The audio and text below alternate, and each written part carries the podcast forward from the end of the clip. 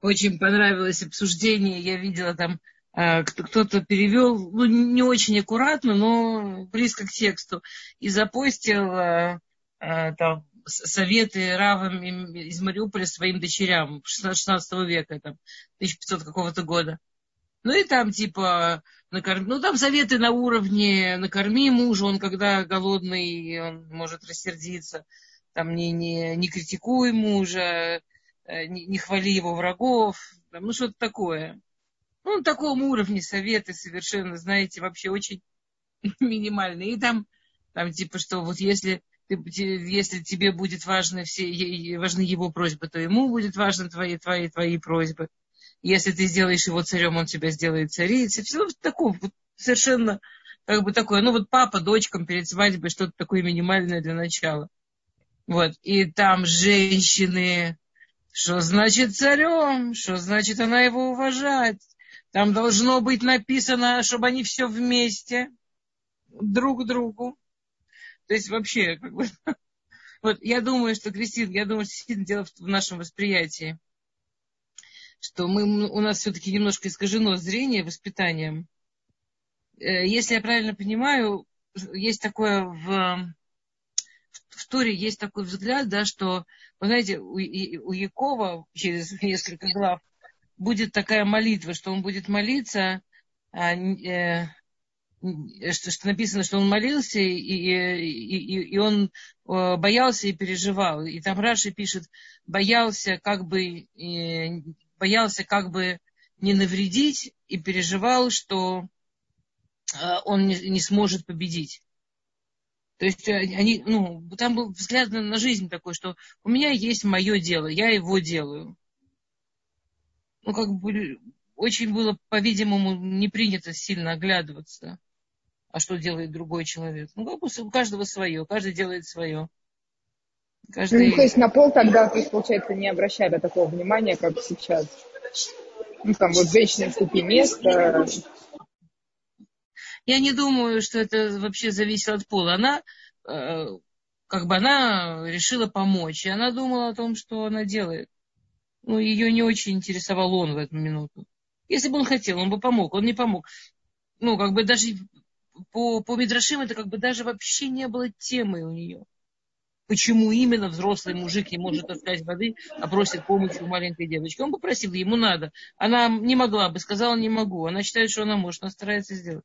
Как бы это ну, вот такая точка, да, вот вообще с другой стороны.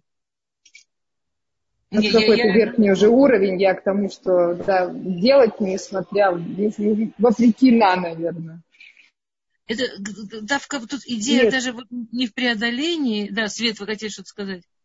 Я хотела сказать, ну, во-первых, он гость, а она как бы хозяйка, она пришла к своему колодцу, да, она да, да. распоряжается как бы своей водой. Это законы гостеприимства элементарные, мне так кажется. Да, это, кстати, вот это, про это написано, что это гостеприимство. И, ну да, ну вообще вот все, что делали наши ну, предки, да, все, что делали на, э, на... Светочки, не пропадайте.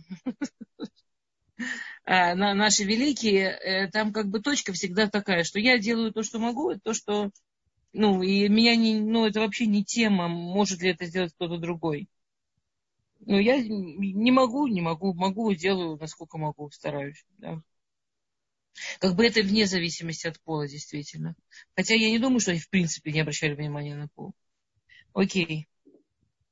Мы остановились. На самом деле мы а, в прошлый раз затронули тему и не...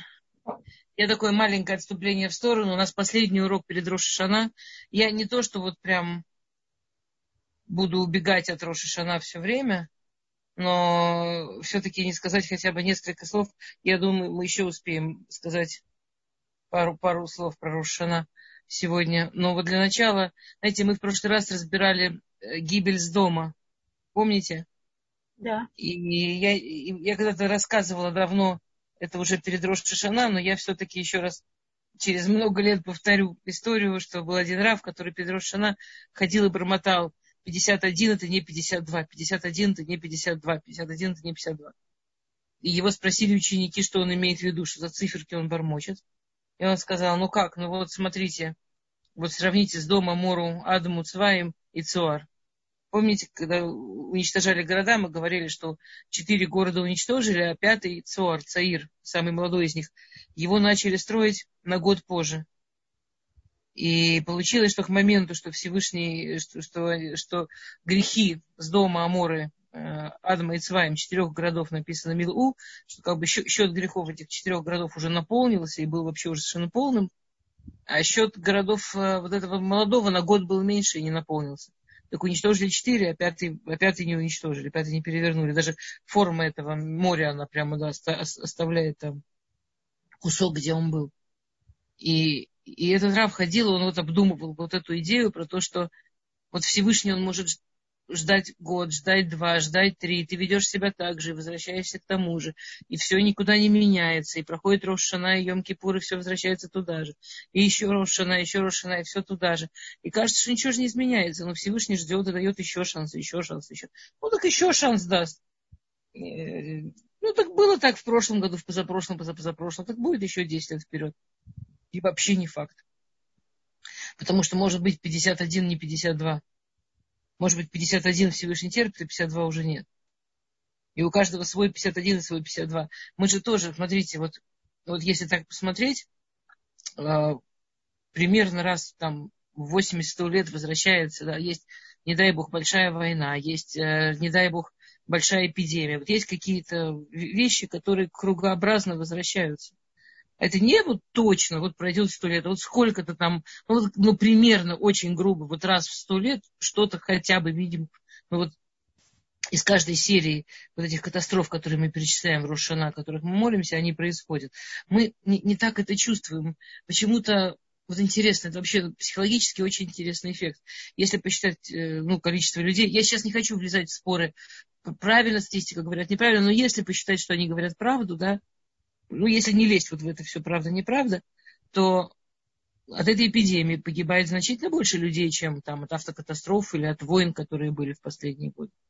От всех наших там заварушек с арабами, от всех арабских ну, терроров. Ну, если вот посмотреть цифры, они же больше.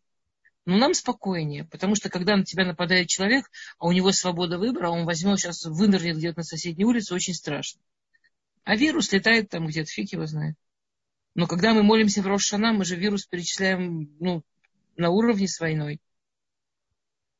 И вот, вот есть год, два, три, мы живем, и вот мы жили в таком богатом, в таком успешном мире, и так все было удобно и спокойно, даже несмотря на периодические войны.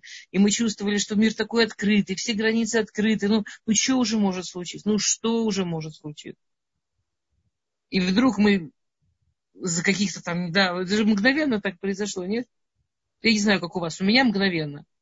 Я была в Москве, потом я была в Америке, потом я вернулась, и потом страну закрыли. Я еще вчера летала повсюду. Это было так сразу. У меня вчера еще был совершенно открытый мир, у меня сегодня нельзя из дома выйти.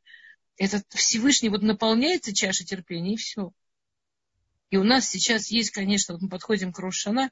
Я, я понимаю, что я банальные вещи говорю, но, но, но извините, у кого чего болит вот мы подходим к Рошана, и, и у нас такой шанс, и у нас такой шанс, и, и мы и так стоим в таком уже, уже в таком остром неприятном месте, вот прям, знаете, были годы, когда было ощущение, что нужно высасывать, ну вот, вот у всех есть свои проблемы, а сейчас вот весь мир стоит в каком-то очень остром месте.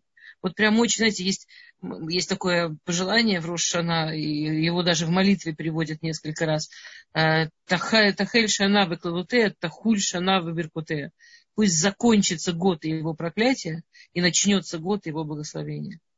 Вот мне кажется, прям очень надо, чтобы закончился год с его проклятиями и начался год с его благословением.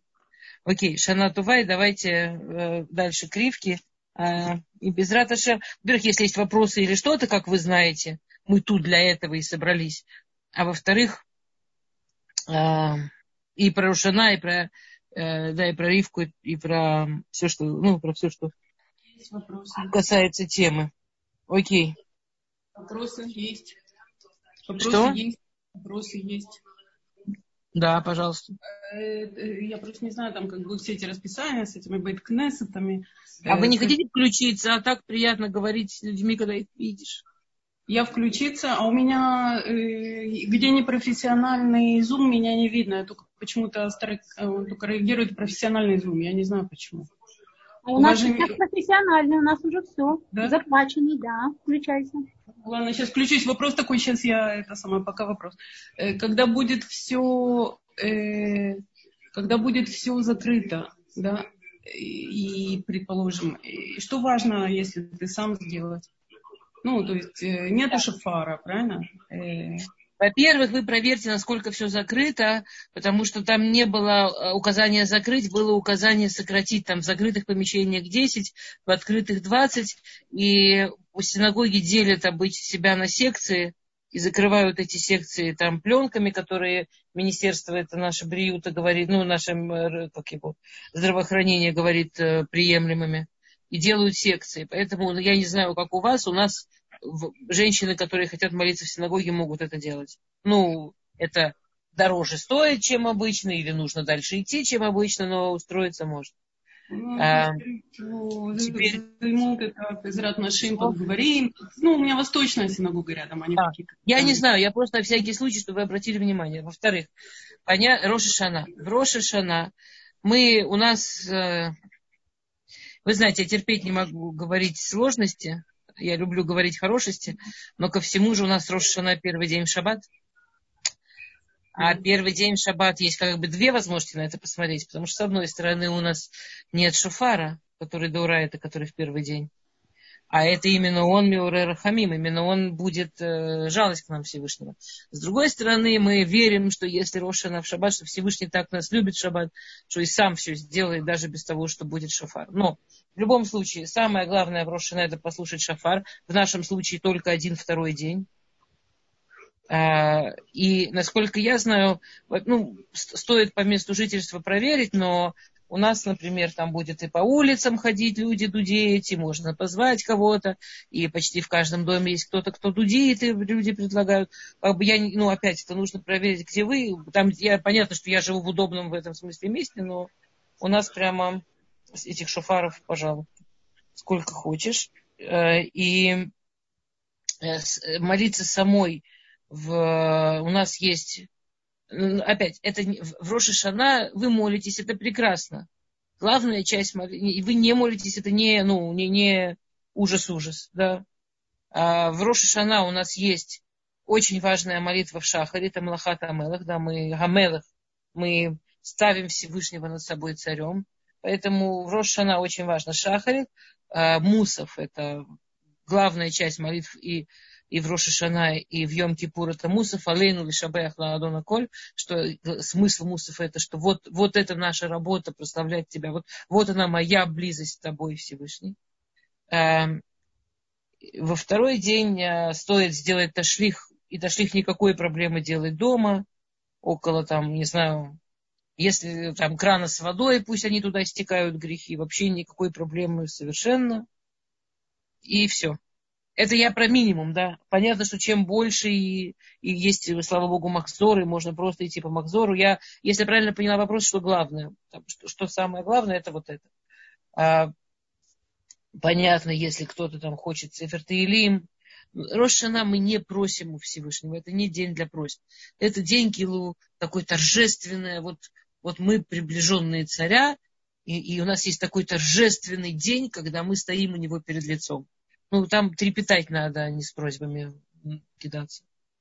У нас вот сейчас весь Илуль был просить. А Сарай Мечува у нас будут в Йом-Кипур, может. А Рошана стоим, трепещем, радуемся, что мы допущены перед лицом, что мы такие близкие. Изо всех сил работаем над ощущением близости. Теперь, э, ну и понятно, сюда с Симоним, э, с пожеланиями,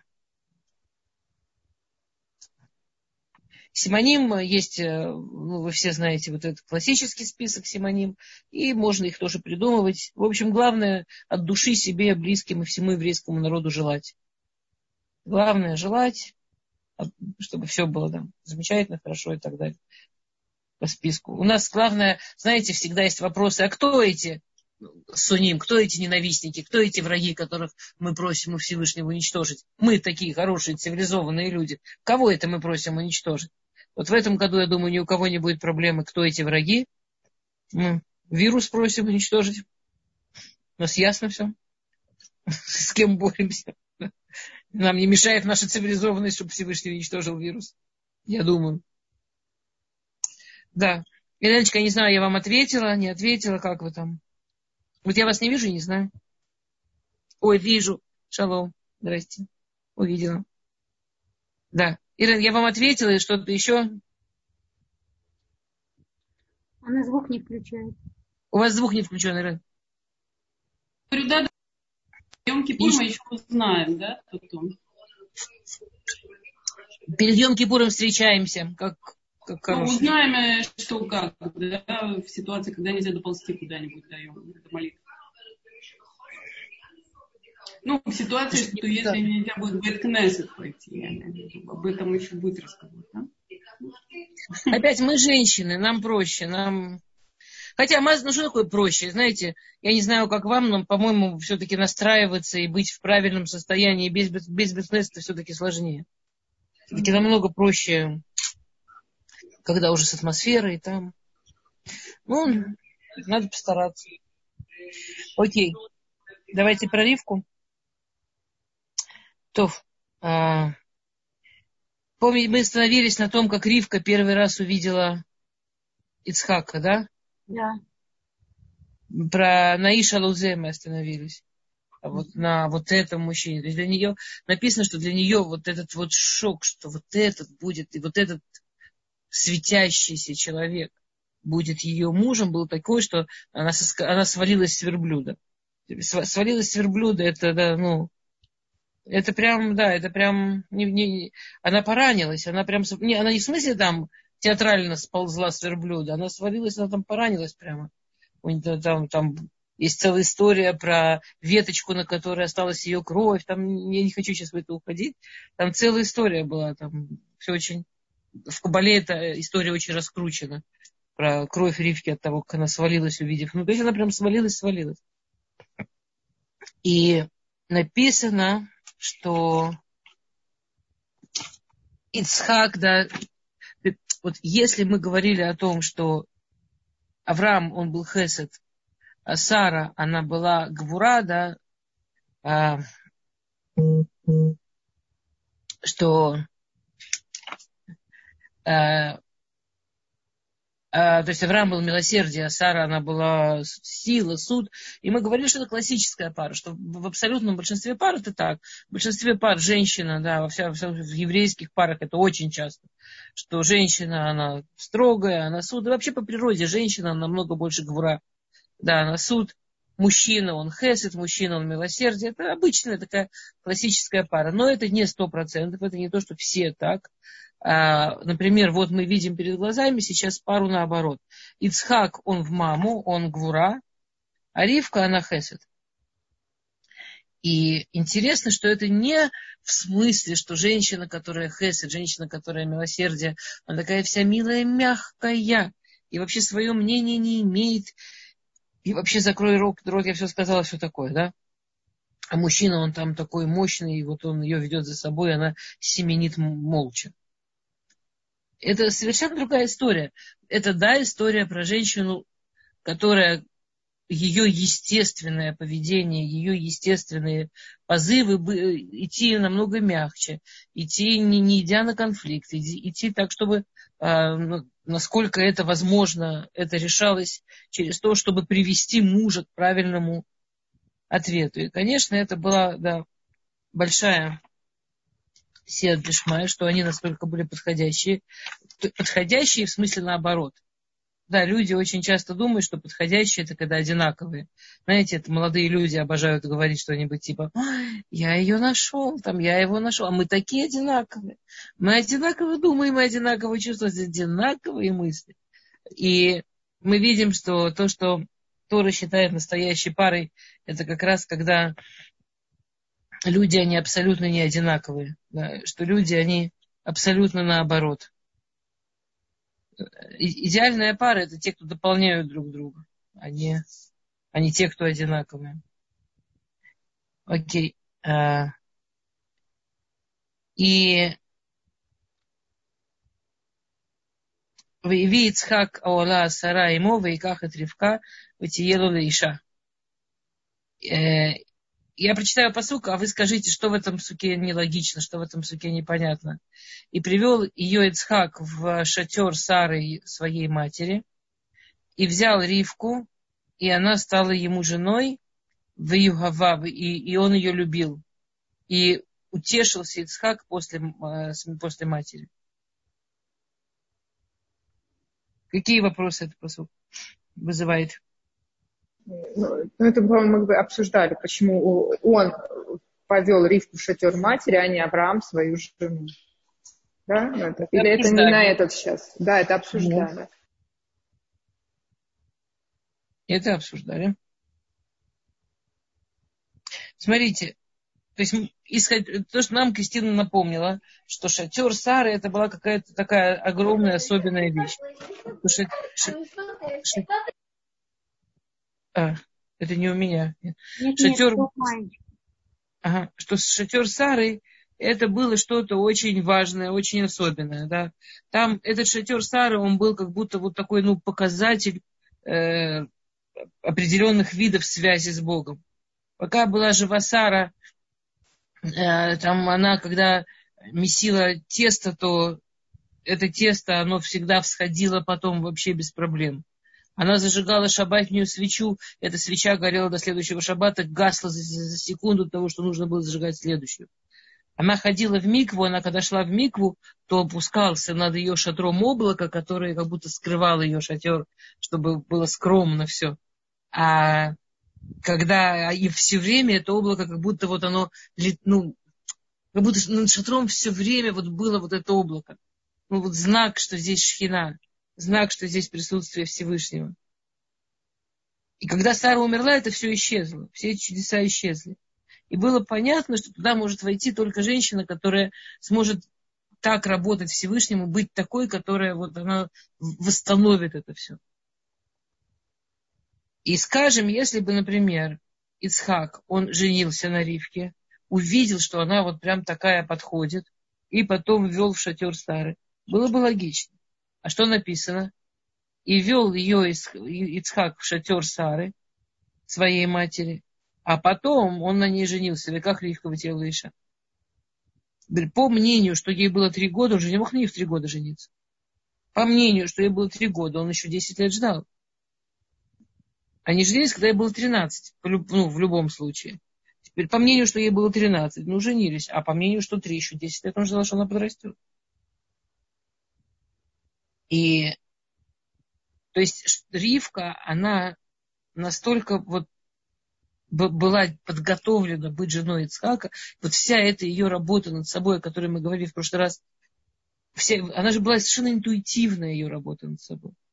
Но вся эта интуитивная работа над собой, которую делала Ривка, она была настолько точная, что когда она пришла, она смогла войти в шатер Сары. Он ее ввел, он ее вводит, и, опуск... и, и, и, и, и она зажигает первый раз свечку, и свечка не гаснет. И она первый раз участвует э, в отделении халы, и тесто начинает у всех подниматься вообще без проблем. Вы понимаете, мы же не говорим про времена, как сейчас, что сейчас у нас такие эти хими... дрожжи с такими химическими добавками, что там тесто, понятно, что поднимется. А вот те, кто настоящий хлеб делают, чтобы самим делать вот эти все закваски и так далее, они же знают, что это прям повезет, не повезет, это пойдет, не пойдет. Он на ней женился, она первый раз пошла в микву, и опускается облако.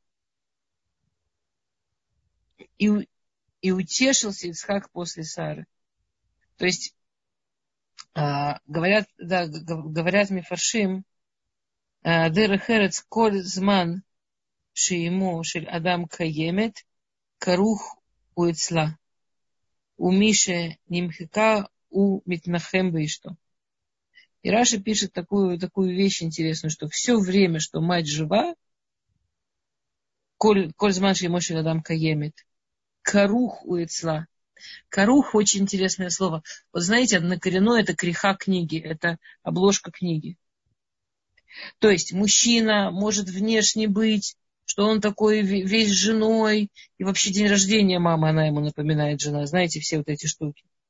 И позвонить забывает.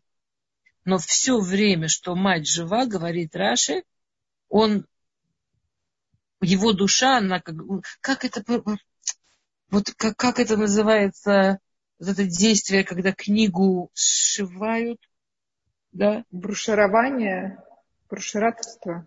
Нет, ну я не знаю, это, это, это какой-то высокий русский. Я не такой. А футляр, может быть, футляр? Нет. Ну вот, э, переплет, вот, когда... переплет. Вот, как вот. будто он переплетен матерью, наверное. Пере, переплет. Как будто он переплетен матерью, как будто бы вот само по себе присутствие, сама, само по себе, что мать есть, оно созда... как, как будто он живет в, в рамке матери. Как будто он живет в обложке матери.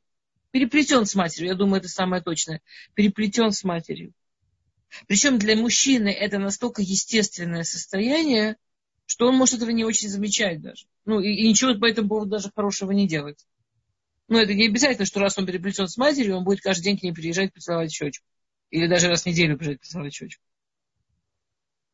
Ну, он, знаете, мужские штучки, ну, все хорошо. Пошли, да, что внимание обращать, раз все хорошо. Теперь, когда мужчины понимают, замечают действительно, вот, насколько они были כרוכים, то есть Раши говорит, что мужчина переживает, вот, это на самом деле странная вещь, потому что, ну, нам же кажется, что девочка больше с мамой связана, да? И Раши пишет, что мужчина тяжелее переживает смерть матери, чем дочь. Что, что ну, дочь теряет огромные связи, но мужчина, в отличие от девочки, он теряет он, он теряет, женщина, конечно, тоже, но у мужчины это прям очень сильно. Он теряет как будто вот эту обложку внутри, которой жила его жена, э, жила его душа. Вот если представить человека как книгу, где он сам книга, это вот книга, а мать это обложка. И эта обложка уходит. И тогда, да, и вот и после смерти матери, а, Да, что да. Если, да, если все складывается, то то, что его может утешить, это связь с женой. Так, как бы тогда жена становится вот этой обложкой.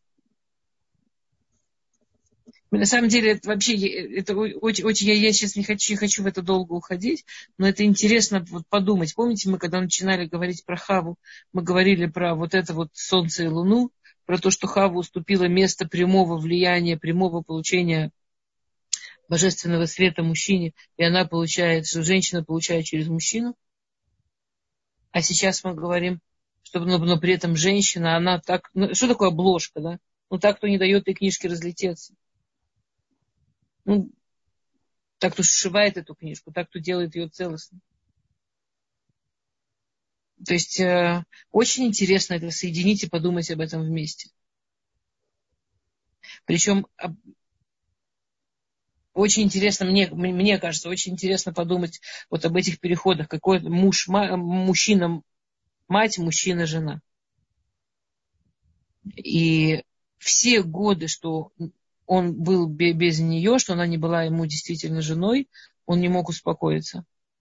То есть вот, вот это вот э, нездоровое состояние души, оно, он не мог успокоиться, он не мог утешиться. Когда они действительно женились, когда у них действительно да, получились хорошие отношения, он, он смог утешиться. Он смог прийти в себя, вернуться к тому, какой он.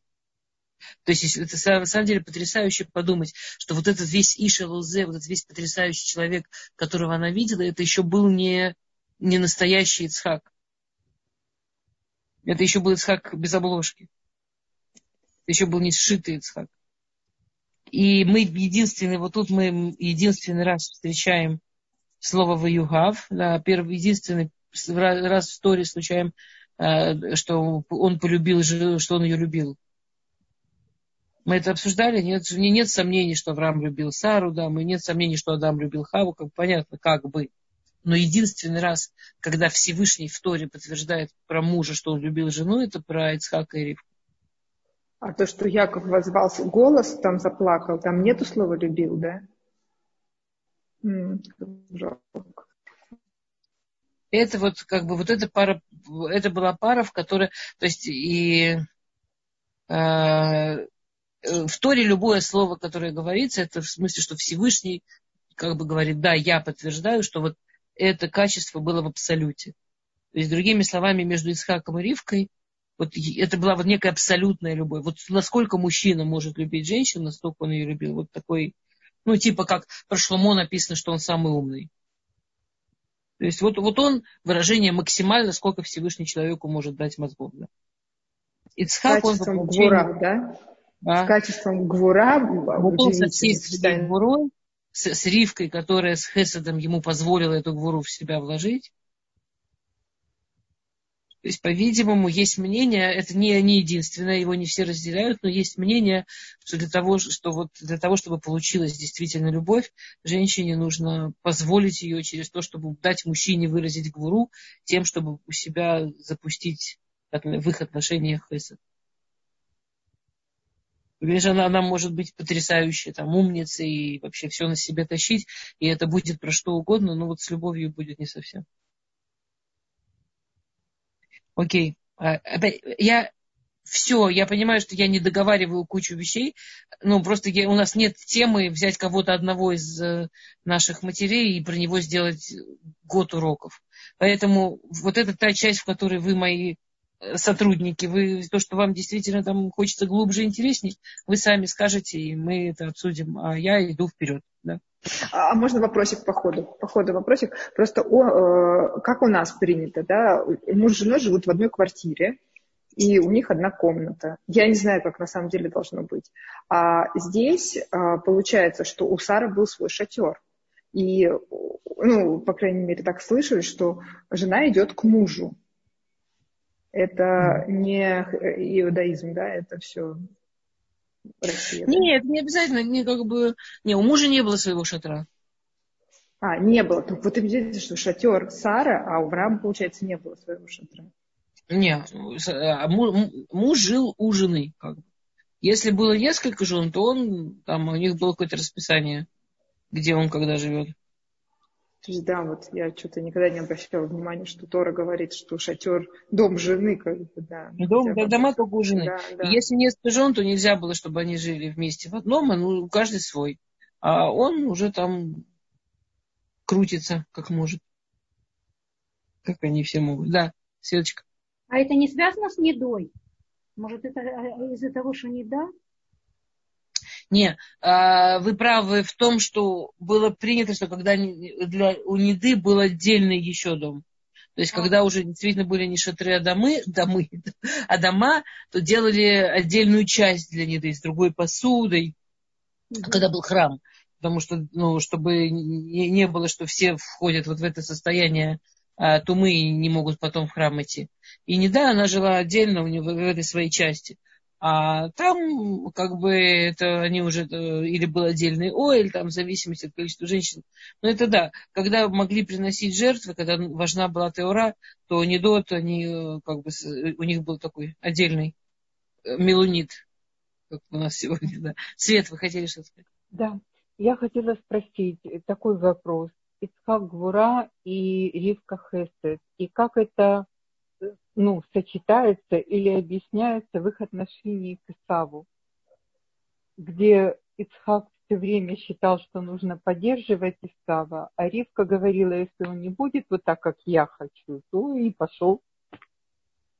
Смотрите, а мы, я собиралась это обсуждать, когда мы до этого псука дойдем. Но я скажу сейчас в двух словах, может быть, там чуть-чуть подробнее или вспомним. А, Хесед не в смысле, что она не могла иначе. И Гвура не в смысле, что он не мог иначе. Это, был, это, это было его естественное состояние. Но она но в, в, в воспитании детей они шли не от своего естественного состояния, а от того, как они считали правильным. Даже если это было абсолютно наоборот их естественному состоянию. То есть от того, как они считали правильным по отношению к данному ребенку. Ну да, типа в родительстве есть э, две дороги. Есть, скажем, сегодня очень модная теория интуитивное родительство. Ну вот типа вот я такой человек, вот я так чувствую, я вижу этого ребенка, я чувствую себя, я так ощущаю, я иду с этим ребенком, ну вот я чувствую, что так правильно. Проблема с интуитивным родительством, что чаще всего это не я чувствую этого ребенка, иду как с ним правильно, а я чувствую себя, иду как мне удобно, как мне комфортно, как мне уютно. Как бы ничего плохого, кроме того, что на самом деле, чем больше родительство интуитивное, тем меньше оно видит ребенка у Ривки и Ицхака был принцип, что они идут от ребенка. В этом они были совершенно согласны. Даже когда они были не согласны. Даже когда они дошли до точки, что каждый вел абсолютно напротив своих инстинктов. Как бы на зло своим инстинктам, на зло своей интуиции. Они делали то, что они считали, что правильно для ребенка это как раз, вот это, да, это вы, вы абсолютно правы, это вот, да, это как бы вершина вот этой темы про Хесет и Гвура, Аврааму и Ицхака, это их родительство. Я тоже так думаю. Здорово. Окей, хорошо. А, следующая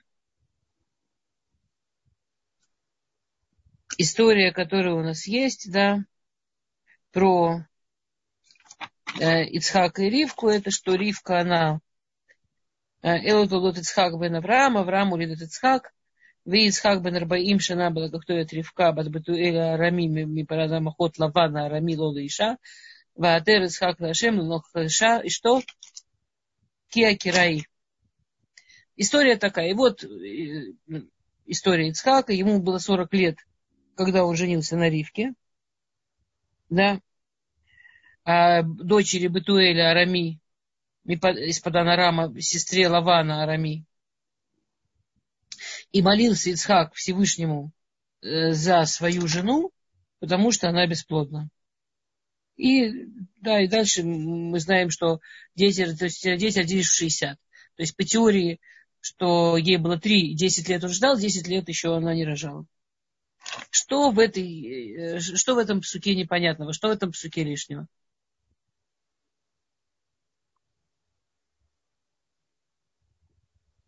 Вот история Ицхака, сына Авраама. И ему было 40 лет, когда он взял Ривку, дочку Батуэля арамейского, Паданарама, сестру Лавана арамейского себе в жены. И молился Ицхак за нее, да. Ну, и что они не вместе это делали, а он за нее именно. Почему она-то за себя это не сделала? Слушайте, мы много раз видели, что у нас упоминается, например, уже сейчас Сара.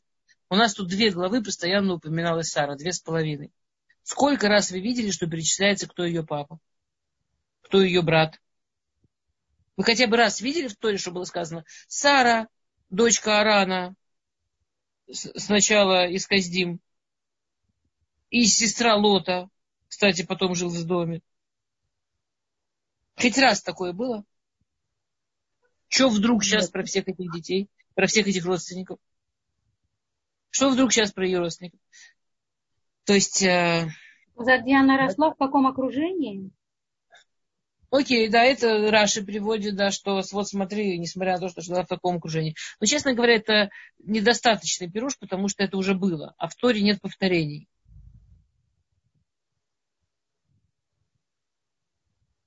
Даже два раза, получается, было, да, понятно. Раши, Раши говорит, вот смотри, дочь злодея, сестра злодея из злодейского места, да, а она смогла быть другой. То есть, как бы Раши говорит, что а, Всевышний подчеркивает, что даже человек, который рос в самом вообще отрицательном окружении, может быть другим. А, есть другие, есть другой пируш, да, есть Мидраш. Мидраш говорит, что когда она уходила, там мы это пропустили, мы это не читали, да, Хутейну Ати Альферевава. Э, Лаван ее благословил. А, Ахутейну Ати Альферевава. Наша сестра, чтобы у тебя было Альферевава. Тысячи потомков. Чтобы ты там в веках этих потомков. Чтобы у тебя было много-много потомков. И говорит Мидраш, Беркатоши Рашак Латоши Цадик благословение злодея, проклятие для праведника. То есть это не просто нужно хорошие слова сказать, нужно еще иметь в виду, чего ты говоришь. Он сказал прекрасные слова. Он сказал, пусть у тебя будет куча потомков. Его намерение, его кавана в эту минуту была такая недобрая, что это превратило ее в бездетную. Поэтому после перечисления ее родственников написано, что она акара. Она не от природы была акара. Она от природы должна была рожать и рожать. Но он ее с такой зл... Он ее благословил, типа, потому что, ну как, ну надо, знаете, как, ну вот в этой ситуации надо сказать что-то хорошее. Типа, ты говоришь с человеком, он тебе говорит шана тува, но он говорит шана тува так сквозь зубы, что уже какая там тува. Лучше, лучше вообще с ним не пересекаться, чем такую шана тува получить. Он ее так пожелал, чтобы у нее все было хорошо с детьми, что она без, стала бездетной. Э, то есть, э, а, а, а интересно что? А интересно, что если вы обратили внимание на еврейской свадьбе, вот сидит невеста такая вся в белом, и уже личико прикрыто этой инумой, да, и все, и идет к ней жених с двух сторон, там его папы поддерживают, и все там все бросают на них, и все это пуси-муси, да. То есть вот он уже, и личико ей накрыл, он уже от нее отходит, и в эту, и в эту минуту э, Раф говорит, посук, который благословит эту пару и внесет им кучу благословения и в будущее, и в детей, и во все. Какой посук говорит Раф? Этот. Именно вот этот посук, который сказал Лаван, Ахотейну Атила Феровава. Потому что слова-то он сказал правильные. И если эти же слова сказать с правильным сердцем и с правильными мозгами, они потрясающее благословение. И мы, но мы до сих, а, и мы до сих пор исправляем. То есть на самом деле есть в этом такая жуткая немножко вещь. Что мы до сих пор на каждой свадьбе исправляем вот то намерение Лавана. То есть, конечно, очень аккуратно мы должны быть со своими словами, очень аккуратно мы должны быть со своими, что мы людям желаем, что мы людям говорим. Это все совсем-совсем непростые вещи.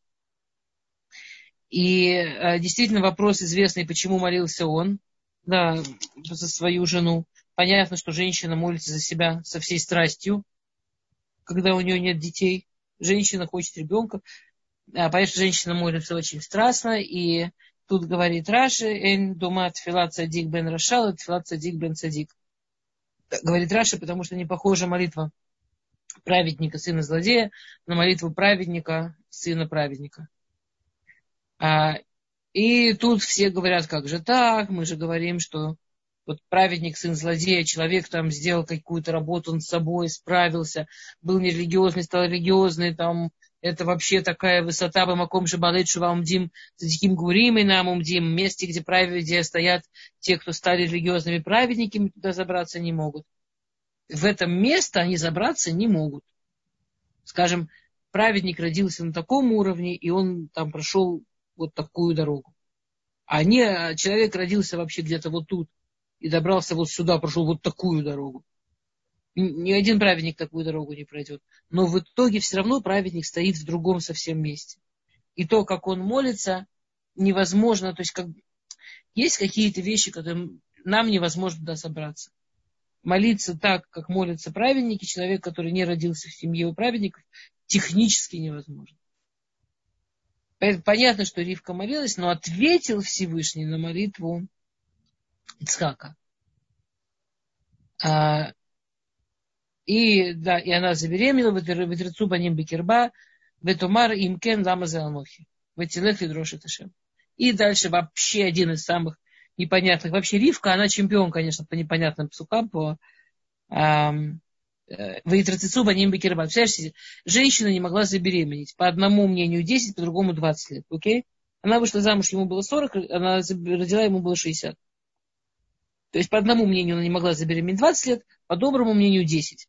Все из нас, кто не сразу забеременел, вот прекрасно понимают, что он там чувствует.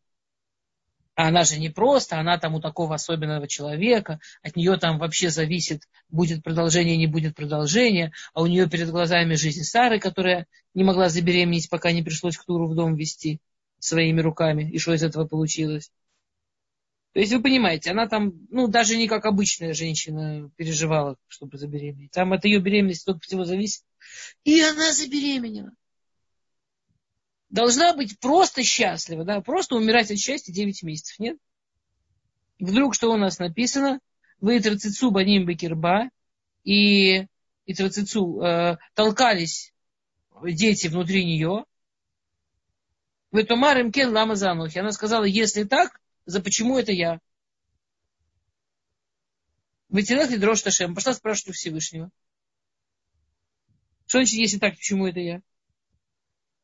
Типа, представляете, там женщина забеременела, вдруг дети начинают там толкаться. Ну, толкается, но он не знает, что двое, она думает один. И толкается сильно. Ну, ну, не знаю, мешает ей. Сложно ей. Что значит, если так, зачем это я? Ну, вот так беременность проходит у всех по-разному. У тебя толкаются, скажи спасибо, живые. Живой. Мамы больше переживают, когда там все тихо, нет? И Раши нам приводит Мидраш про то, что а, когда она шла мимо а, дома, где учили Тору, прямо у нее было ощущение, что ребенок так вообще толкается, рвется, прям выйти туда хочет. Такой праведник прям уже в животике сидит. И когда она шла мимо места, где делали что-то ужасное, омерзительное, там, идлопоклонство какое-нибудь, в те времена идлопоклонства были творческие такие разные, вы знаете, ужасненькие. И тоже там прям бьется выйти хочет. И, и, он, для нее это был ужас. То есть она была готова на... Не то чтобы готова, она понимала, для нее было нормально, что э, окей, ребенок прям вот он рождается с э, душой праведника, прям вот сразу хочет идти в такую хорошую дорогу. Класс. Ребенок рождается со сложной душой, которая его там рвет в разные части и э, тоже на плохую дорогу. Окей, будем стараться воспитывать, объяснять, может, сможет что-то в себе поменять. Тоже класс. Ее убивало, что его рвет сразу везде. Она боялась, что в ней сидит человек такой бесхребетный, который куда позовут, туда пойдет. И тогда получается, как бы она, ну, у них в семье было понятно, что они должны привести, э, в этой семье должен родиться будущий Машех. В этой семье они должны дать начало, а, что придет Машех, да, что и, и, и мир изменится. Это была как бы цель. То есть и у них были пророчества, что должны быть 12 колен, да, э, там, страна, храм и Машех они знали такую какую-то историческую цепочку определенную, ну, кость, костяк только, конечно. И, окей, она понимает, что если это человек, которому вот неважно куда, ну, ничего не получится. Никакие не 12 колен, никакой Машех, ничего. Зачем тогда я? Ну, зачем вообще? Что я тут делаю? Я что, вообще не часть этой семьи? Зачем тогда я? И она идет, и дрожит Шем идет спрашивать Всевышнего. А, в те времена они жили а, в Израиле, еще была Ешиват Шем Вевер. Еще существовала Ешива, в которой преподавали Шем, сын Ноха, и Эвер, да, его сын. А, в Цфате, кстати, место осталось. Предполагаемое место, где была эта Ешива. Остатки этой а, такой пещеры на улице Иерушалаем в Цфате есть. А, еще можно посмотреть до сих пор. И она туда пошла, чтобы они получить пророчество, чтобы, чтобы они спасили Всевышнего. В Йомрла Ашем, да, она получила пророчество Шней Гиим Бекербех.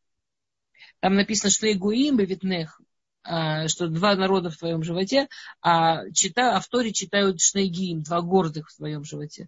То есть ты родишь двух детей, от которых произойдет какой-то очень, да, два, два народа, два Шнейлюмими, Манехи, Фарду, два больших народа из, твоих, э, из твоей матки разойдутся. То есть, э, и она получает пророчество, что вот у нее там два ребенка, сразу успокаивается, если два нормально. И вообще вот это ужасно интересный взгляд, да. Вот интересно, что матери не мешает, что один ребенок проблемный матери не мешает, что один ребенок будет, прям его будет тянуть в плохие стороны, и вот у него он рождается изначально там не прям вот родился, знаете, есть такие дети, родился и прям вот такой хороший, ну вот прям хороший, ну спокойный, ну такая лапа, вот прям хороший. Ей не мешает, что один из ее детей вот прям вообще нет. Вот прям проблемный. Вот прям из всего выберет плохое. И есть такие дети. И это не потому, что их плохо воспитывали. Каждый человек рождается со своей задачей, каждый человек рождается своим испытанием. И это совершенно потрясающая позиция. Ей, ей мешает только если это человек без личности. А если это человек, который, окей, Родился человек своей задачей. Этот родился задачей идти выше и выше, при том, что у него шикарные данные. Этот родился задачей пройти самые низы и куда-то вылезти. С помощью там, воспитания, с помощью семьи и тому подобное. Кстати, обратите внимание, как, как вы считаете, знаете, вот если бы это был современный роман, то в итоге кто бы оказался героем нашего времени? Кто бы оказался прям крутым и хорошим? А кто бы вообще оказался нифига? Точно, да? В любом современном романе мы бы увидели, что Исав в итоге окажется прям белый и пушистый, и со всеми своими трудностями и сложностями, а Яков каким-нибудь там нехорошим человеком редиской. Вот все время выглядел хороший ботаник, а потом фу. Вот обратите внимание, что в реальной жизни, в Торе, да, как Всевышний нам показывает, большие шансы в итоге стать хорошим у того, кто рождается изначально с хорошими данными. Да, у него лучше шансов стать хорошим. И при том, насколько вы Сава вкладывались, и при том, насколько Исхак и Ривка старались и работали, ну, у них не получилось. У них не получилось. То есть, ну, наверное, если бы они так не старались, было бы хуже с его данными. Ну, мы не знаем. Но Тора нам не показывает. Вы понимаете, какая, какая интересная штука? Тора нам не показывает, что вот смотри, у тебя родится хороший ребенок, еще неизвестно, а вот у тебя родится сложный ребенок, ты будешь сильно стараться работать, и ты увидишь, как все будет круто и прекрасно. Тора говорит, очень может быть, что родится, не дай, не дай бог, но может быть, что родится ребенок с трудными данными, и ты будешь стараться и вкладывать и работать, и нифига не получится. И это не твое дело. И это не твое дело. Твое дело воспитывать, твое дело вкладывать, твое дело делать то, что ты можешь. Что человек выберет, это его выбор. Это не твоя вина, это не твоя ответственность. Что человек выберет, это его выбор. Окей. Ну, вы понимаете, на эту тему можно тут взять отдельный курс читать, да. А, и нам, да, а, рассказывается вот про эти сложности и про эту разность между Ицхаком и Яковым. И дальше вот приводится посук, на который намекала Света, что, что Ривка и Ицхак, а, они оба вот были приверженцами теории, скажем так, если можно так сказать, что воспитывать детей нужно исходя из детей, исходя из необходимости ребенка, но и в этом они были согласны. Но они были абсолютно не согласны в том, как надо воспитывать э, Исава. То есть у них не было никакой проблемы э, с Яковым, что ну, он хорошо себя ведет, к нему хорошо относится, все нормально. У них было абсолютное э, несогласие по Исаву. Э, если кто-то с Торы, посмотрите, пожалуйста, мы в Перек Кафей Пасу Кавхет. Вуав Ицхак это Исав Кицайт Бефив, Варивка Угевет Атяков. Ваюгав очень тяжелое к переводу слова. Эм, э, Ваюгав это любил в, в Беньяне Гитпаэль любители иврита, как вот мне это перевести, любил в биньяне Итпаэль. Итпаэль это такой биньян, который говорит о повторяющемся действии. Действие настоящее, постоянно повторяющееся. Но вы говорили, полюблял, полюблял, полюблял, заставлялся. Ну, полюблял, да. И он все время, он как бы все время вкладывал усилия, чтобы любить Исава. Потому что царь Бефив, потому что он его ловил ртом. То есть Ицхак считал, что такого, как, вот обратите внимание, Ицхак с его гвурой, для которого, естественно, было бы сказать, знаешь что, дорогой, так себя ведешь, все, видеть тебя не хочу, поставить границы и все. Считал, что такой, как Ицхак, лучший способ с ним работать, это через любовь. И он все время работал над собой, заново любить Исава. Потому что, как написано, любил и влюблял, неважно. Ицхак и Сава, потому что, как только есть потому что, это же нифига не любовь, как бы. Ну, мы любим не потому что. Если я люблю потому что, я не люблю. Ну, я работаю над любовью. Нет проблем, замечательно, но, но потому что не любят. Любовь это что-то, у чего нет причины, да? Ну, во всяком случае, на уровне любви таком, на третьем, на, на уже реальном уровне любви. Если есть причина, это не любовь, это дорога к любви. Это старание любить. Замечательная вещь. И любил Ицхак Исава, потому что Цайд Бефив, потому что он его ловил ртом. То есть Исав, Ицхак, он так хотел любить Исава, что он постоянно искал в нем хорошее. Он постоянно искал, что в нем поддерживать, что в нем любить. А Исав прям не давал. А Исав прям не давал. Он был грубым, он был хам, хамоватым, он был неприятным, он, он делал, что хотел, он нигде не шел за своими родителями. У, у него было очень большое уважение к отцу, но это уважение проявлялось так, что было прям трудно его выносить. Очень тяжко, оно очень грубо проявлялось. Он уходил из дома на месяца, делал там такие вещи, что до них доносились совершенно ужасные всякие новости. Они попытались на него надавить, чтобы он женился, так он приволок домой, женился сразу на двух, привел домой э, этих женщин, идолопоклонниц вместе с их всеми, всеми этими идолопоклонствами. Они там, Ицхак, он не мог этого видеть, у него глаза отказали. Реально, видеть, не мог этого видеть. Глаза, там написано, не мог, не мог этого видеть, глаза перестали видеть. Он, он им такую жизнь устроил. А Ицхак уверен был, что для того, чтобы его вытащить, он должен себя чувствовать, как его в семье любят. И он все время искал, за что, за, за что его можно любить. Он нашел. И Исав, он периодически врал Исаву, э, Ицхаку, чтобы, ну, чтобы тот про него хорошо думал. И там, например, он приходил и спрашивал, слушай, пап, а вот я долго думал, у меня такой тяжелый вопрос, и какой-нибудь совершенно дурацкий вопрос потом. Ну, детский вообще. Там, например, я вот долго думала, а соль надо отделять. Соль, мы отделяем десятину от того, что растет из земли, от растений. Соль это минерал, что там отделять? Она не растет. Да, у него все вопросы были вот, так, вот такого уровня, да. И Исав, э, или, например, он, э, у него такой был... Раши приводит два вопроса. Раши приводит вопрос, надо ли отделять соль, надо ли отделять солому. Надо отделять растение, которое вот растет, вот сейчас живое. Ты его срезал, отделяешь от живого. А она уже солома, уже чего от нее отделять. Объясняют Мидрашим, что Ицхак, он настолько вслушивался, настолько вглядывался, вот что можно увидеть в Исаве хорошего, что он не пропустил такую вещь. Он не пропустил, что, во-первых, если Исав вообще озаботился, если Исав вообще захотел спросить эти вопросы, значит, ему важно, значит, ему нужно, значит, для него это вообще вот, э, вот эти вот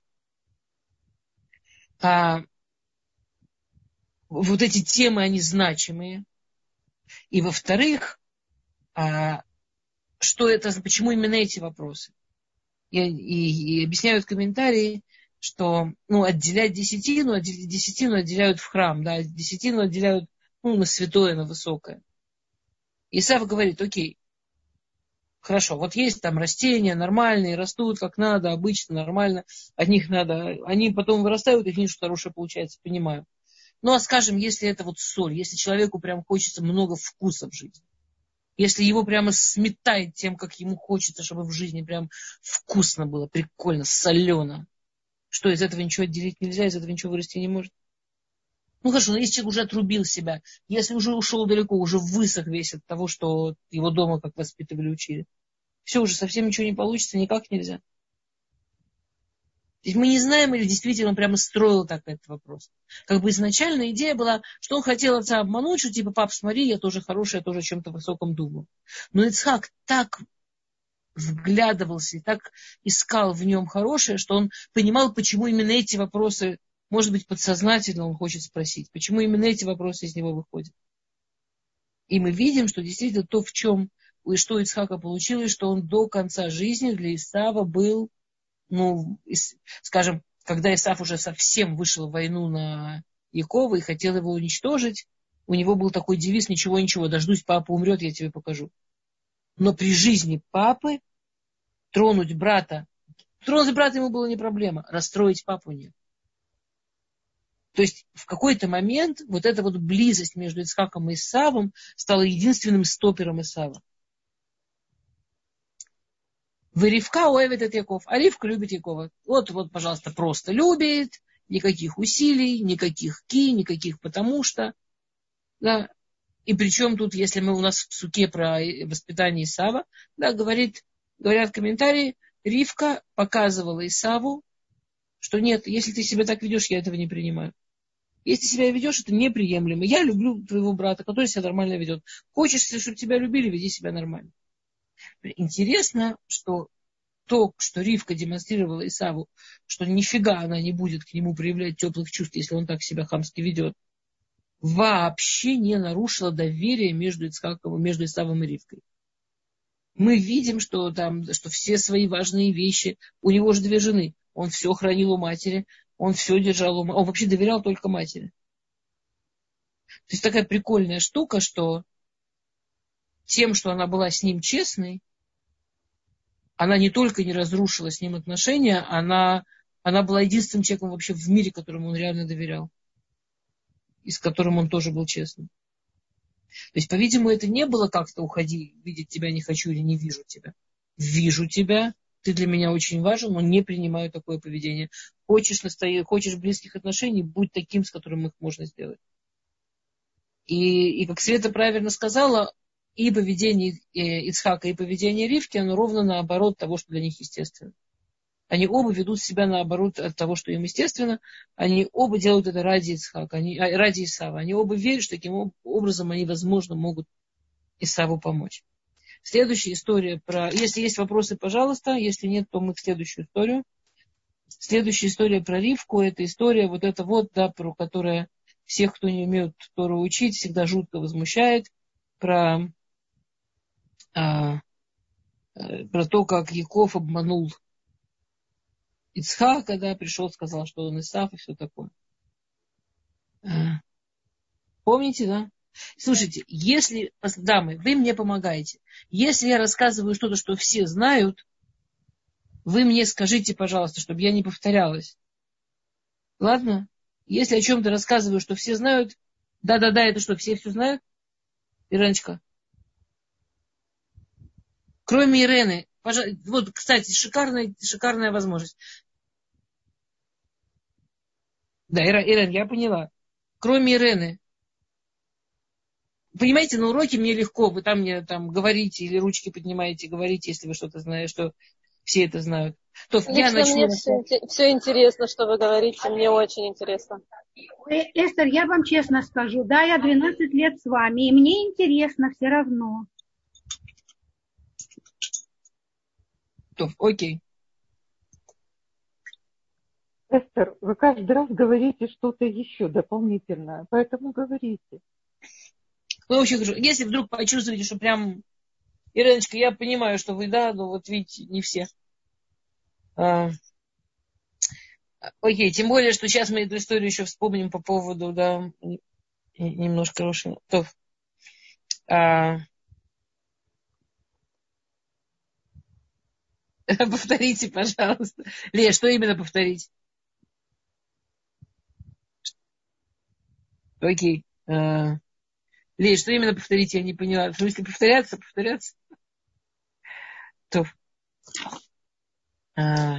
А, Эстер, а можно я спрошу, вот когда Ривка ходила с двумя детьми, она что, не знала? Там же все рожали не по одному. Все время там у всех было много детей рождалось одновременно. Ну, вы, мы, вы, вы говорили, что ну, мы знаем, что вот э, там они, ну, что вот не, ну, вот Девочка у папы родился не один, а несколько сразу. Ну, что там были девочки, что они рождались вместе с этими мальчиками. Вы что, она сразу не могла предположить, что там два ребенка сидят, ну, три ребенка сидят? Лен, первая беременность. Первая беременность женщина обычно вообще мало чего может предположить. Ну, если она видит, что у всех предыдущих, вот у них по несколько детей. Не у всех. У нее в семье, смотрите, во-первых, мы говорили все-таки, вот эта вот история, когда у всех рождались по два, да, эта история, она начало мира, там, по два, по три, когда рождались сразу. Эта история все-таки, после нее прошло больше полторы тысячи лет. А уже давным-давно рождают женщины в основном по одному. Скажем, обратите внимание, у нее в семье ни у кого двойняшек нет. У ее бабушки и дедушки, у всех по, все, все, все всегда рожали по одному. Ее папа, ее все дяди, ее все тети, все рожали по одному. Ну, в ее окружении она не сталкивалась. А еще она знает, что такое есть природе, но она не сталкивалась. Плюс первая беременность, там вообще можно, ну, пойди пойми. Да. Я вам больше скажу, я трудно верю, что женщина сама может это. Может, кто-то может. Окей.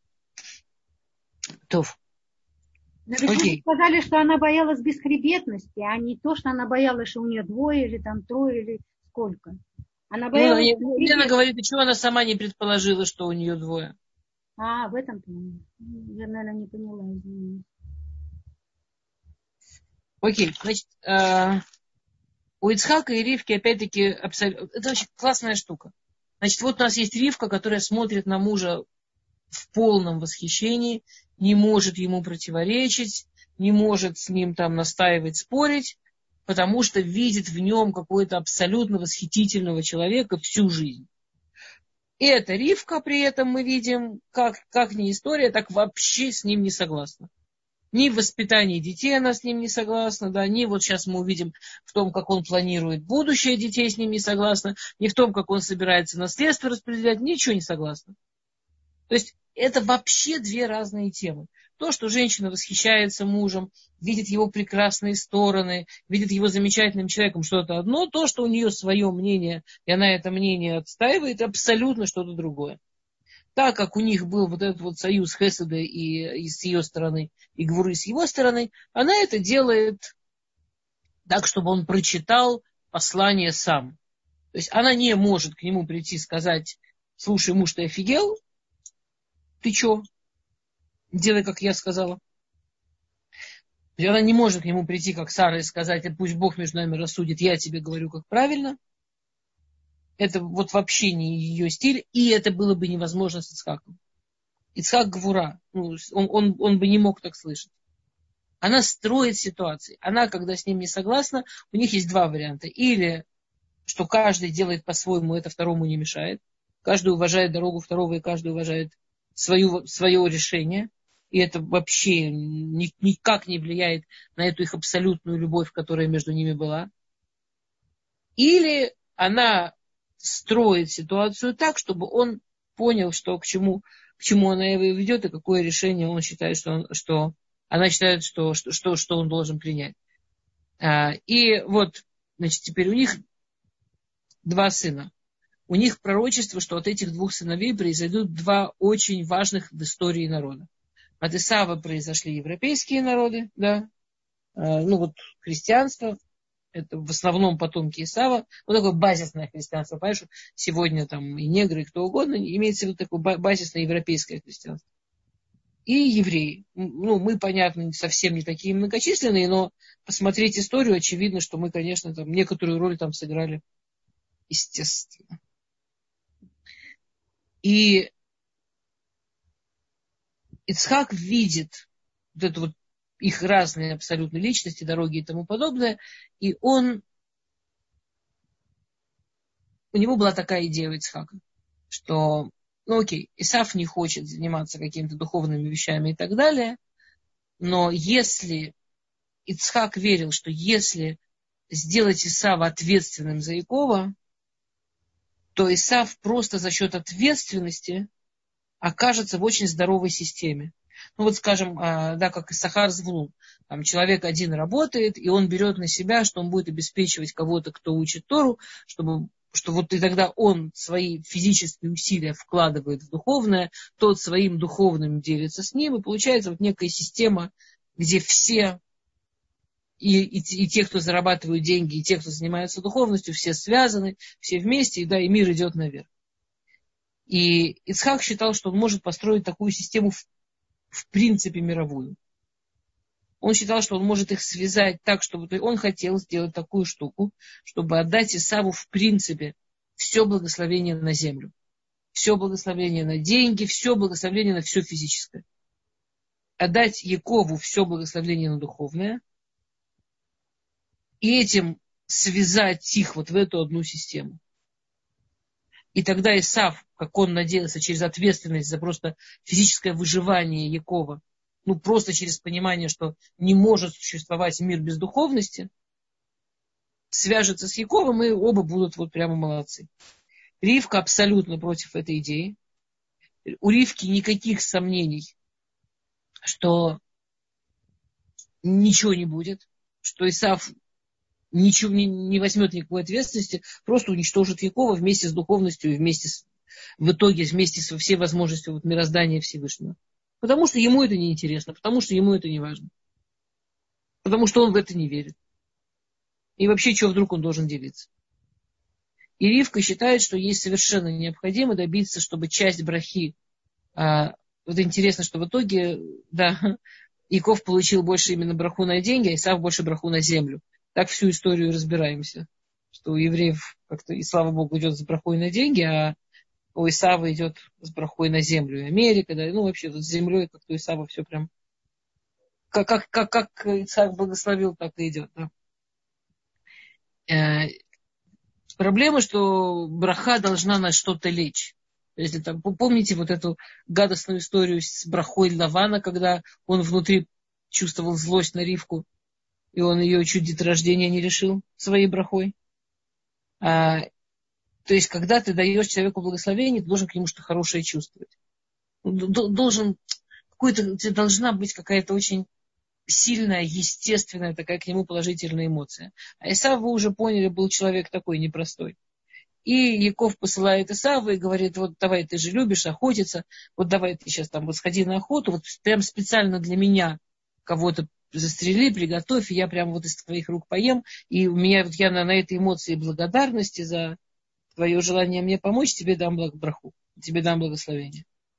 Ну, благословение на их языке это, а, это вы понимаете, это типа как распределение наследства, но на таком уровне очень ну, каббалистическом, на таком очень уровне, на высоком, да, на, на, на историю, на будущее, на потомков, на все.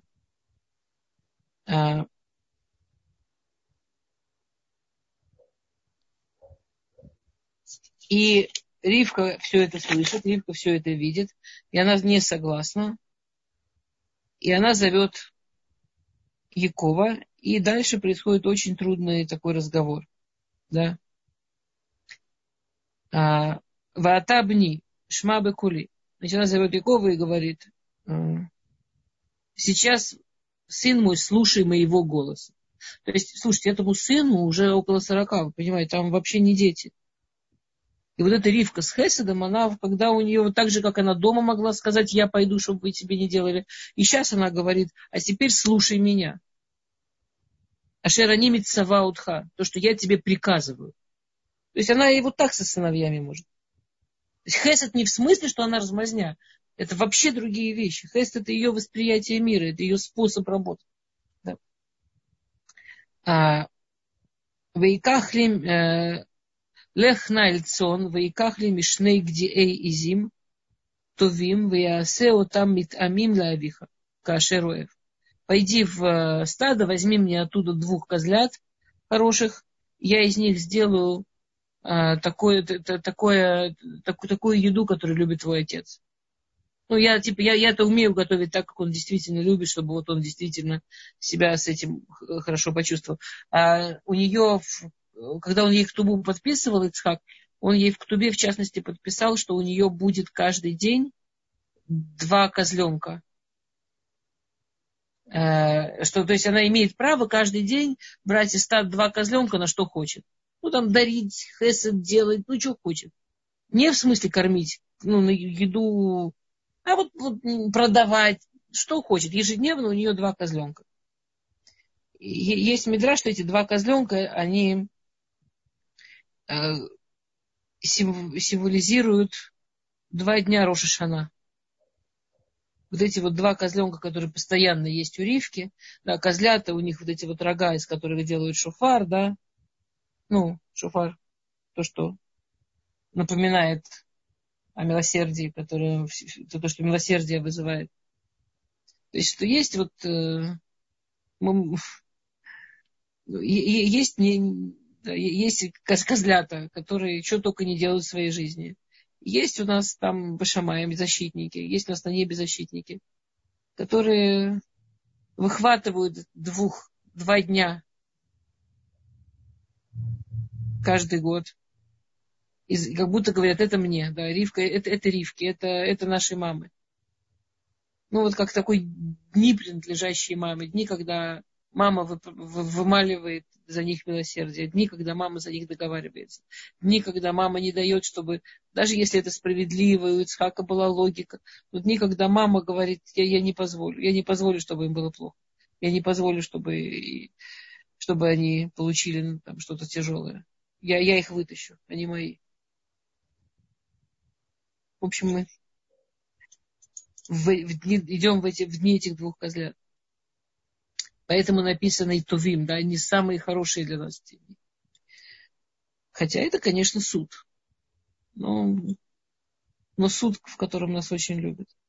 Эм, и ты это принесешь своему отцу, и он это съест, и, и, и, и из-за этого он тебя благословит перед смертью. Йомар Яков или Ревка ему, говорит Яков маме. Якову эта вся история жутко не нравится. Якову вся эта история пугает, можно сказать. И он э, с ней спорит, несмотря на все ее вот так ты сделаешь, и я тебе приказываю, он пытается с ней спорить. Он говорит, э, ну, Исав, он волосатый, он, у него голос другой, у него все другое. Я гладкий. Отец просто меня пощупает, лай машение авива, и тебе инав кимитаатеа. Я буду в его глазах как, как врун, как подлец, метаатеа, как такой человек, который путает. Вевети лай клала браха и, и он меня проклянет, а не благословит. Вот Марло ему Аллай Клотехабри. И сказала ему мать, Аллай Клотехабри. Есть на это не, на, на, как Аллай. Мои твои проклятия, сын мой. Ах, шма кули, лех кахли. Ты должен меня слушать и делать, как я скажу. Иди возьми. А вот это вот Алай Клотехабри, конечно, очень жестко. А, а по-простому она ему говорит, проклянет, не проклянет отец, еще неизвестно. А я, если не послушаюсь, я точно прокляну. То есть Ривка ему говорит жуткую вещь. Ривка говорит, что если отец сделает так, как он планирует, и все равно и, и ты погибнешь, и у тебя из тебя ничего не выйдет, все твои потомки погибнут, так я тебя сейчас сразу прокляну. Что тянуть? Как бы, что это безвыходная ситуация. Да, это некрасиво, но это безвыходная ситуация. Есть э, Перуш Мидраша. Мидраш говорит, что она ему сказала, я знаю все твои проклятия в жизни, сынок. Я знаю, какие проклятия в твоей жизни будут. И все эти проклятия это עלי, עין. Ай, עלי, видите, עלי. Мы сейчас в פרק כ״ז э, פסוק י״ג. עלי, עין, למד, יוד. Что в твоей жизни будет три проклятия. Она была пророчица, да, к этому моменту она уже развелась как пророчество вовсю. А, עין – это Исав, למד – это Лаван, и יוד – это Йосеф. Вот в твоей жизни будут три тяжелые вещи, три проклятия, три трудные вещи. Кроме них ничего. Эти три вещи, в них и твой отец не входит, так что не волнуйся. Кстати, интересно, что когда э, э, Беньямина, э, помните, там была история, когда братья там приходили в Египет и еще не узнали Юсефа, и Юсеф забрал у них Беньямина, чтобы они привели к нему отца. И братья приходят к отцу и говорят, вот ну, Шеда забрал, э, правитель в Египте забрал Беньямина. И Яков страшно возмущается и говорит такую странную фразу «Аллах гаю кулана» на меня уже все были. Аллай, в смысле, вот это вот Аллай, мама мне сказала, что у меня три проклятия в жизни. Мне Ривка сказала, что у меня в жизни может быть три проклятия. Исав, Лаван, Йосеф. Никакого Бенемина там нет. С Бенемином не может ничего случиться. Со мной уже все три были, со мной уже ничего тяжелого произойти не может, с Бенемином ничего случиться не может. И он, да, идет разбираться. Что это такое вообще? А в едах, в яках выявили для ему, да, и э, в авив. Эм, и Ривка все делает для того, чтобы привести эту ситуацию к тому, чтобы Ицхак понял, что она хочет ему сказать. Ицхак действительно понял, обратите внимание. Ицхак не говорит, ой, я не понял, кто это. Он в Йомар Ицхак а, Ильяков Гшана, подойди ко мне, и он говорит, Гиней в Йомра Коль, Коль Яков, Даем Едеисав. И он ему говорит, твой голос, голос Якова. Я, я по голосу знаю, что Яков. ну ты, твои руки, руки Исава, действуешь ты сейчас как Исав. То есть он его не хвалит, конечно. Ну, это неприятно наверняка было услышать, что э, твой голос Якова Алло, все в порядке? Твой голос, голос Якова тоже говорят Мифашим, что если мы посмотрим, когда пришел э, Исав, каким тоном он говорит, какими словами пользуется, какой он грубый, и как говорит Яков, там, конечно, это можно морфологически разбирать очень прикольно. Потому что, конечно, он даже способ говорить, и, и, и то, насколько, как, какую интонацию он приносит, абсолютно да, голос Якова. Это разные вещи. Но, как Ривка и сказала, он его не проклинает. Как Ривка и сказала, он понял, он не отдал ему все, как хотела Ривка, то, то что хотела Ривка, но он это поделил, э, да, поделил иначе. А, это основные истории, которые нам приводит Тора про Ривку. А, дамы, пожалуйста, а теперь у нас были вопросы. Если есть вопросы до сих пор пожалуйста, или давайте вернемся. Значит, у нас есть вопрос Майя во время шафара, на чем сосредоточиться, что не читается при молитве в одиночку. А, в Роша Шана нет э, там 12 качеств милосердия и все такое. А, в Роша Шана нету э, тех вещей, которые... Ну, смотрите, нельзя кадиш читать, да, нельзя такие вещи. В Роша Шана нет вещей, которые вот прям нельзя в одиночку, кроме обычных вещей. Э, во время шафара на чем сосредоточиться. Во время шафара у нас есть три вида голоса шафара. Да? Мы во время шафара мы сосредотачиваемся на том, что мы как, как младенец, как плачущий, как человек, у которого не, нет слов, как сказать уже. Ну, не знаю я, что сказать, но я прошу тебя, пойми меня сам. Это вот тоже вот это с матерью, которая два дня, да, забирает двух козлят, которая забирает из вот стада всего. Знаете, вот эта вот метафора обычная в Рошашана про э, что, что, что каждого, каждый как бы Маром, что мы проходим перед Всевышним по одному, как и стадо, когда их считают по одному, э, пропускают, что Всевышний каждого, каждого видит и каждому его суд на следующий год. Но и, и вот эти вот два козленка, которые ривки, что в эти два дня есть какая-то, есть при этом все-таки какая-то особенная любовь и особенная сохранность. Вообще само по себе, что мы знаем, когда эти два дня, что мы в эти два дня не глупостями занимаемся, а мы говорим с Всевышним и показываемся, мы, мы с Ним, это, конечно, огромное милосердие и огромная возможность. А... Да, ну понятно, что он понял, что да, он говорит прямым текстом, коль коль Яков, да, я слышу, что это Яков, да. Конечно, он понял. Да, еще, да, мы еще вопросы про что угодно. Мысли прошена. Или то, что, о чем мы говорили, или про Ривку.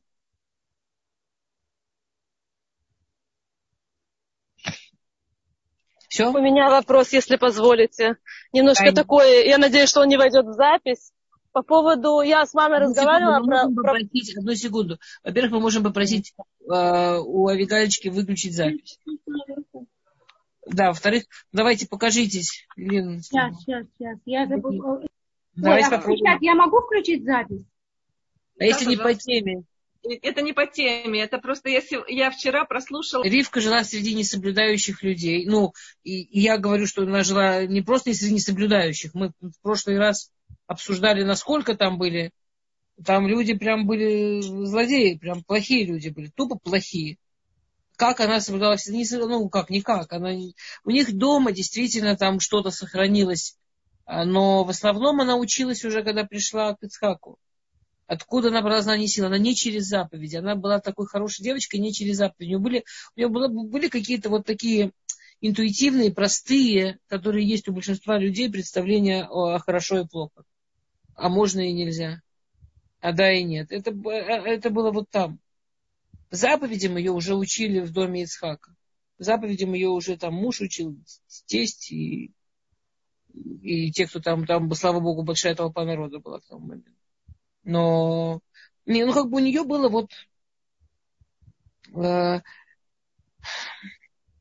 есть, есть, есть такая вещь базисная, да, знаете, есть э, такая ну, шутка, не шутка, что есть пять книг Торы, и только четыре книги Шурхана Руха, закона. Почему Шурхана Руха не пять книг?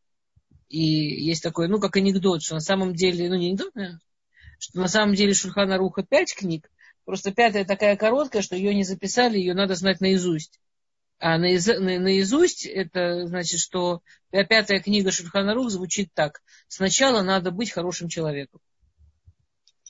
Ну вот есть какое-то понятное всем в любом месте мира, в любой ментальности. Вот ничего не надо, чтобы понимать, что такое хороший, хороший человек. Ну вот не насиловать это хорошо, а насиловать это плохо. И не нужно для этого знать, там, соблюдать мецвод врожденные положительные качества, которые не, человек хранит, которые человек доверяет себе, что к ним нужно относиться уважительно, к своим хорошим положительным качествам. Что их надо не растрачивать и не чувствовать себя, что это я? Все как люди, а я никак. Что спать со всеми без, э, без свадьбы, без ничего нехорошо. А, а ну, вот, что, что помогать людям хорошо, а там, гробить людей нехорошо. Ну, вот есть какие-то простые вещи, не надо травить людей, нехорошо. А помогать хорошо, ну и так далее. Которые не нужно мецвод не нужно ничего. Вот она на этом уровне себя сохранила, она на этом уровне не испачкалась. И потом на это, конечно, уже можно было